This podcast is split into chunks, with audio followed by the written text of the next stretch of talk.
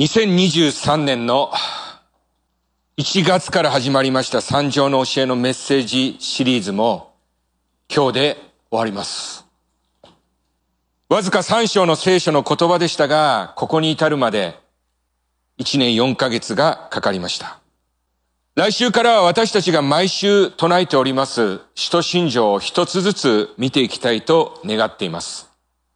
今日のテキストとなります三条の教え最後の聖書の箇所を読まさせていただきます。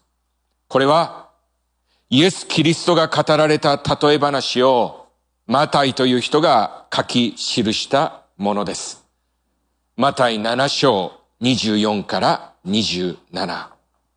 それで私のこれらの言葉を聞いて行うものを岩の上に自分の家を建てた賢い人に比べることができよう。雨が降り、洪水が押し寄せ、風が吹いてその家に打ちつけても、倒れることはない。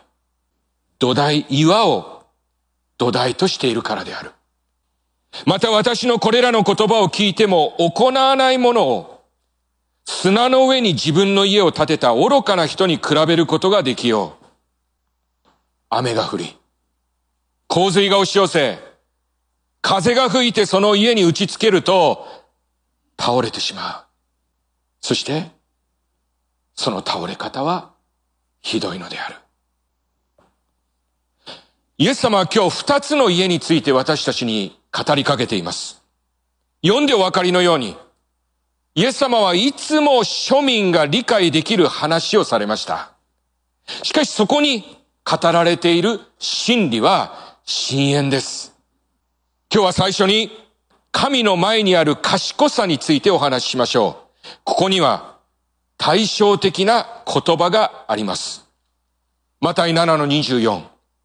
それで私のこれらの言葉を聞いて行うものを、岩の上に自分を立てた賢い人に比べることができよう。マタイ7の26。また私のこれらの言葉を聞いても行わないものを、砂の上に自分の家を建てた愚かな人に比べることができよう。ここにはっきりと賢い人と愚かな人というものが記されています。一般的に私たちが賢い人、愚かな人と考えますときに、まず考えることは、その人の学校の成績がいいとか、物知りであるとか、計算が早い、記憶力があると、その類のこととなります。しかし、このところでイエス様が言われている賢さとは、私たちが思うような賢さとは異なるようです。イエス様はシンプルに言われました。賢い人とは、岩の上に家を建てる人。愚かな人とは、砂の上に家を建てる人。なぜ岩の上に家を建てた人が賢いのでしょうか？なぜ砂の上に家を建てた人は愚かなのでしょうか？イエス様が過ごされたイスラエルは、カリフォルニア、ネ、カリフォルニアやネバダのような乾燥し、その国土には砂漠のような土地があります。そこでは晴れの日が来る日も来る日も続きます。しかし時々、激しい雨が降ります。そうしますとその雨は鉄砲水となり、荒野の中で濁流となり、それは車をも流します。しかししばらく経つとまたすべての水はなくなり、何もなかったように乾燥した土地に戻ります。ですから、アリザノ州やネバダ州の砂漠地帯をドライブしていますと、場違いと思われる場所に、フラッド、洪水に対する注意を促す看板を目にします。その地域は、普段、雨のあの字もないのです。雨が降る気配が何もない乾ききった土地なのです。そのような時に、そのような場所で洪水の備えをする人はいません。しかし時に突然、激しい雨が乾いた土地に降り、それは濁流となって莫大な被害をもたらすのです。イエス様はきっとこのような自然環境を念頭に置きながら、今日の例えを語られたのでしょう。この話を聞いていた者たちは、嵐と洪水と暴風が打ちつけられても、倒れない家を見たことがあったことでしょう。同じように、嵐と洪水と暴風が打ちつけて、ひどい倒れ方をした家を見たことがあったことでしょう。これらのことは、彼らのすぐ身近なところで起きる出来事であったに違いありません。かつてノアが箱舟を作った時、人々は彼を馬鹿にしたことでしょう。雨なんか降らないのに、あんな巨大な船を作っているなんて、なんと愚かな男だ。しかし、そんな人たちと、その財産をすべて飲み尽くす雨が40日、40夜降り続けました。その時についてイエス様はノアの時代のことを取り上げて言いました。また24、38から39。すなわち、洪水の出る前、ノアが箱舟に入る日まで、人々は食い、飲み、目取り、嫁ぎなどしていた。そして洪水が襲ってきて、一切のものをさらっていくまで、彼らは気がつかなかった。そうです。その時は来るまで、そこには変わらない日常がありました。主にある皆さん、私たちには心に留めておかなければならないことがあります。雨が降らない日があります。長い間、雨が降らない日々です。しかし、雨は必ず降ります。人生にも雨が降らない。いつも晴天が続くような時があります。しかし、人生にも必ず雨が降ります。濁流が押し寄せてくることがあります。水の力は強力で、それを前に人間の力は無に等しいのです。突然の突風や洪水があなたにも、あなたの家族にも襲いかかることがあるのです。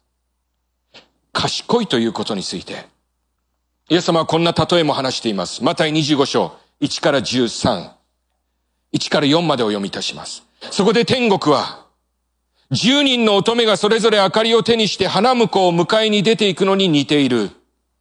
その中の5人は資料が浅く、5人は資料深いものであった。資料の浅い者たちは明かりを持っていたが油を用意していなかった。しかし、資料深い者たちは自分たちの明かりと一緒に入れたもの、入れ物の中に油を用していた。資料の深いという日本語は、英語の聖書では wise と書かれていますので、賢いとしていいでしょう。資料の浅いは foolish と書かれていますので、愚かとしていいでしょう。この例え話の結論をお話しします。この主、突然花婿が彼らのもとにやってきます。彼女たちは居眠りをしていました。真夜中に、さあ、花婿だ。迎えに出なさいと呼ぶ声がしました。油を備えていた五人の乙女はすぐに起き、花婿を迎え、そのまま公園の部屋に入ります。油を備えなくていなかった五人の乙女も起きます。しかし、彼女たちに油はなく、すなわち、明かりはなく、花婿を迎えることができずに、公園の部屋から締め出されてしまうのです。このマタイ25章にはこれらについて語られ、最後にこう締めくくられています。マタイ25章13節だから、目を覚ましていなさい。その日その時があなた方にはわからないからである。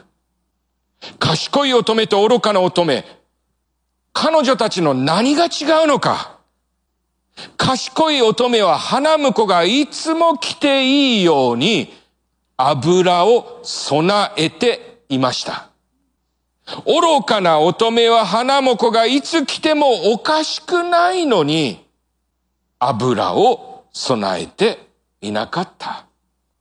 このことゆえに賢い乙女は婚宴の部屋に入ることができ、愚かな乙女たちはそこに入ることができなかった。この例えは、いつの日か花婿なるイエス・キリストが私たちのもとに再び来られる再臨への備えを語りかけます。先の家の例えと、この例えに共通することは何でしょう？それは、必ず来る。その時に備えているか、備えていないかということです。心に刻みましょう。主は言われる。備えている者は賢い。備えていない者は愚かだと。ところで皆さん、砂の上に家を建てる方が岩の上に家を建てるよりも簡単だということをご存知でしょうか？それは確かに楽なのです。楽なのです。建築日程を考えたらその日数は少なく、それはイコール建築費も相当に節約できることを意味します。ですから同じ時に砂の上、岩の上に家を建て始めた人にはこのようなことが起こります。砂の上に家を建てた人の家は早々に低予算で完成します。その新築の家を建てた人はバルコニーでコーヒーを飲みながら汗を流しながら今も岩を土台として家を建てようとしている人を眺めてこう言うのです。おいおい何やってんだよまだやってんかよ随分と面倒なことをしてんだね。この人の思いと言葉は雨が降り、暴風に吹かれ、洪水が彼の家を襲うまで続くことでしょう。私たちは家の外装について考えます。内装について考えます。どんな屋根にするのか、どんな窓にするのか、そしてそこにどんな家具を置き、壁には何を飾るのか、私たちはハネムーンについて考えます。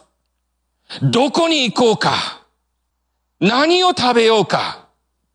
着る服、乗る車について考えます。どんな仕事をしようか。どこに住もうかとも考えます。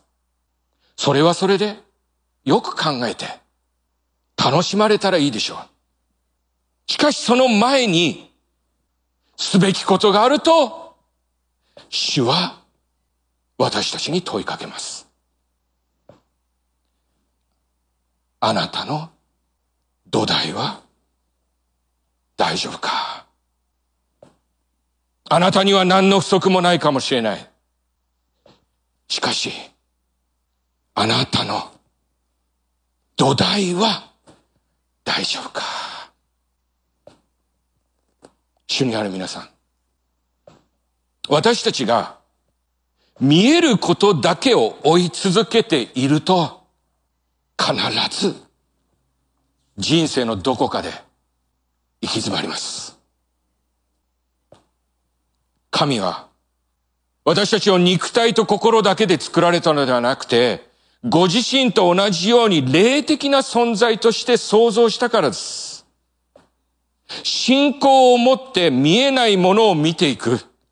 信仰を持って考えていく。信仰を持って備える。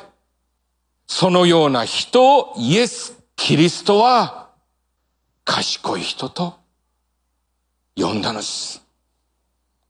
私たちは岩の上に自分の家を建てた人を賢い人、砂の上に自分の家を建てた人は愚かな人だということを見てきました。それでは、岩の上に家を建てる人とはどんな人なのでしょうか砂の上に家を建てる人とはどんな人なのでしょうか主は言われる。また7の24。それで、私のこれらの言葉を聞いて行うものを、岩の上に自分の家を建てた賢い人に比べることができよう。また7の26、また私のこれらの言葉を聞いても、行わないものを砂の上に自分の家を建てた愚かな人に比べることができよう。この例えがはっきりと書いていますことは、聖書を知っているということだけでは、堅固な土台は築けないということです。それを聞いて行って初めてそのことが可能になるんです。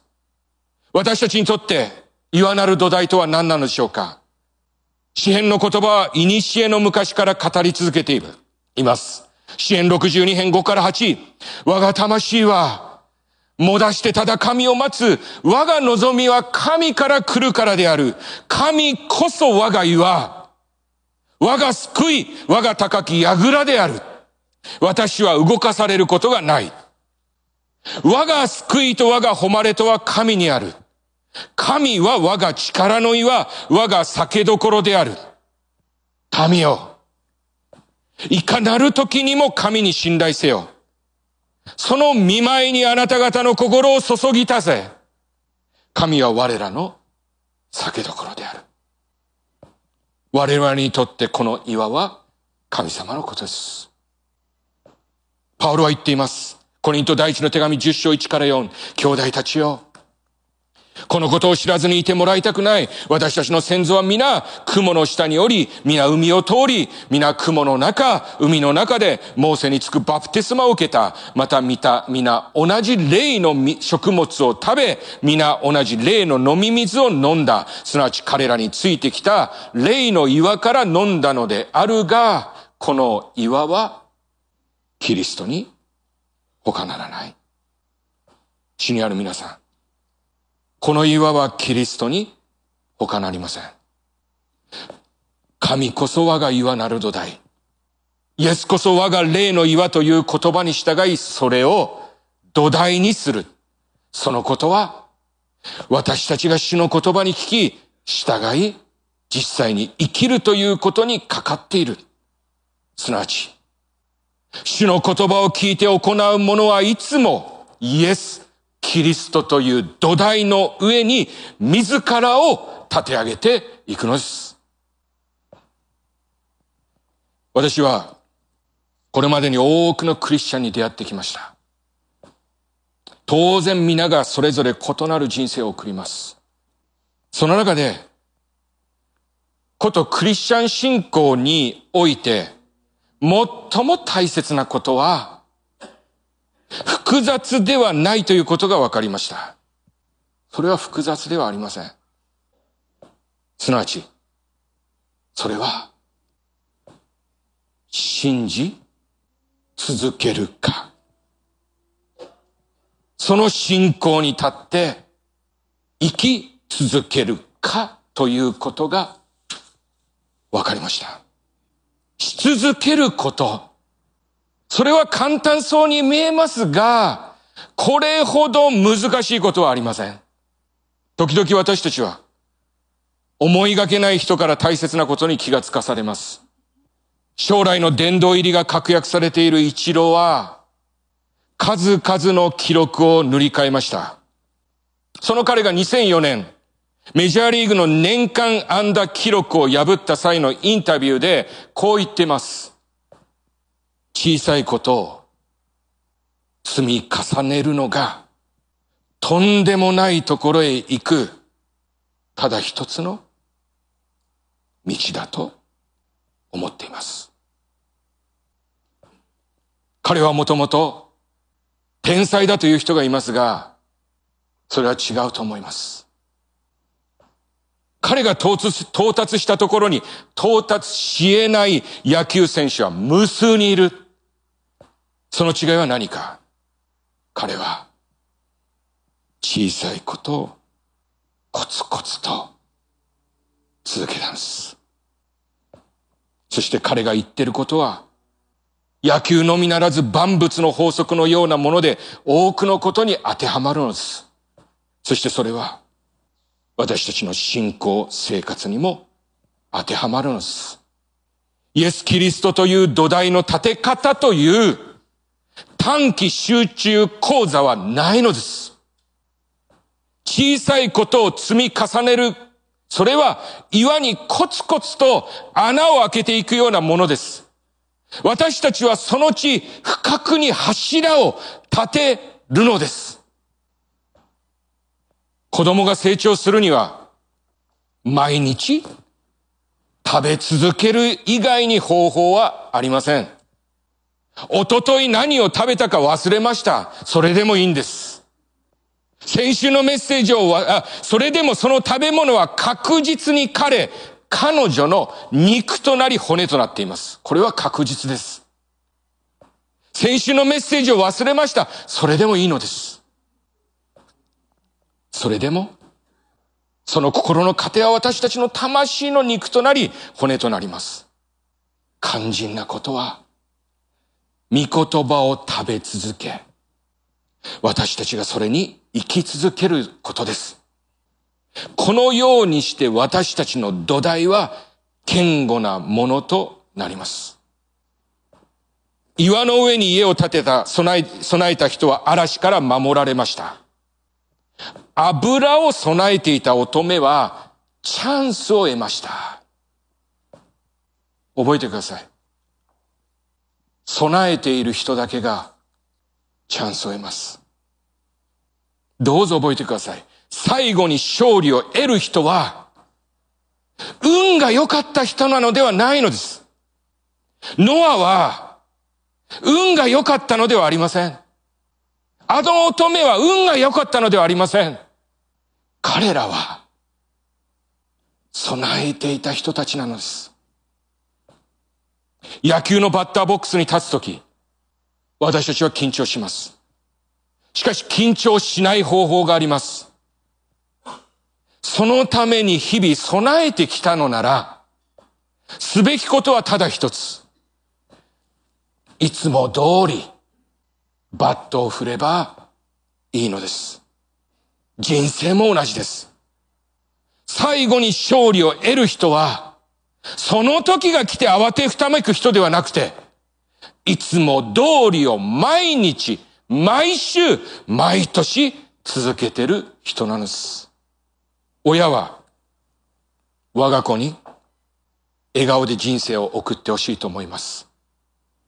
人生を楽しんでほしいと思います。私も心からそう願い、そのためにできる限りのことをしたいと思います。父なる神様も、子である私たちに、そのことを願っていることでしょう。しかしそのような人生を私たちが送るために、それを楽しむために、まず取り組まなければならないことがあることを今日はお話ししました。それなりに人生を生きていれば、皆さんもお分かりでしょう。人生には、自力や人脈、クレジットカードでは解決しない嵐があるんです。その時に私たちは強い雨をしたたかに見に受けます。強風に飛ばれそうそうになります。洪水に襲われます。期待していた手元にあるものも水に流され風に飛ばされていきます。その時です。もし私たちの土台がイエス・キリストにあるのなら、その家はそこに立ち続けることができるのです。主にある皆さん。まず私たち、大人が、このことをトップ、プライオリティに添えようではありませんか。若い方たち、皆さんはどんな将来を思い描いているでしょうか？何を学んでいるでしょうか？大いに学び、いろいろなことを経験してください。主が喜んでくださる範疇の中でそのことをするのなら、これらのことはあなたの人生を豊かにしてくれることでしょう。自分の好きなように家の色を考え、窓枠もキッチンもお気に入りのものをしつらえばいい。しかし、どうかこのことを心に留めてください。これからあなたがどんな学校に行こうとも、どんな仕事に就こうとも、そして誰と家庭を築くにしても、まず土台を堅固なものにするということに心を注いでください。コツコツと自分の土台を岩の上に置き、そこに穴を開け、そこに自分の人生の土台となる杭を打ち込むのです。そして、それをし続けてください。土砂降りの雨は必ず降ります。暴風が吹き荒れ、洪水が襲うようなこともあります。私たちの人生からこれらのことを避けることはできません。しかし、あなたは大丈夫。なぜなら、この世は滅びても、主の言葉は、とこしえに残るからです。マタイ7の24。それで、私のこれらの言葉を聞いて行うものを、岩の上に自分を、家を建てた賢い人に比べることができよう。雨が降り、洪水が押し寄せ、風が吹いてその家に打ちつけても、倒れることはない。岩を土台としているからである。お祈りしましょう。Let's pray. 天のお父様、今日主にある兄弟姉妹と共にあなたのお言葉に心を向けることができましたことを感謝します。Heavenly Father, we thank you for the time to turn our heart to your word today with our brothers and sisters in the Lord. 今日あなたは私たちに問いかけてくださいましたことをありがとうございます。Thank you for the question you ask us today. あなたの土台は大丈夫か ?Is your foundation secure? この問いかけを心に受け止め、私たち一人一人がこのことを自らに問うことができますように。May each of us receive this question and ask this of ourselves. たとえ私たちが自らの人生にいかなるものを立て上げようとしても、その土台が堅固なものでなければ、私たちのすべては流され倒れてしまうことでしょう。No matter what we built in our lives, if our foundation is not solid, all of us will be swept away and fall down. もし私たちの土台がそのようなものであるのなら、今日からその土台を堅固なものとすべく、あなたの御言葉を聞いて行うものとしてください。If our foundation is such, then from today, let us be hearers and doers of your word so that our foundation will be solid. 私たちには幾通りもの生き方がありますが、あなたの言葉に従い生きることが私たちにとって最も最善なる生き方であることを日々私たちに経験させてください。We have many ways to live. But let us experience daily that living according to your word is the best way for us to live. これらの祈り。我らの主イエス・キリストの皆によりお祈りいたします。These prayer we pray in the name of our Lord Jesus Christ. Amen.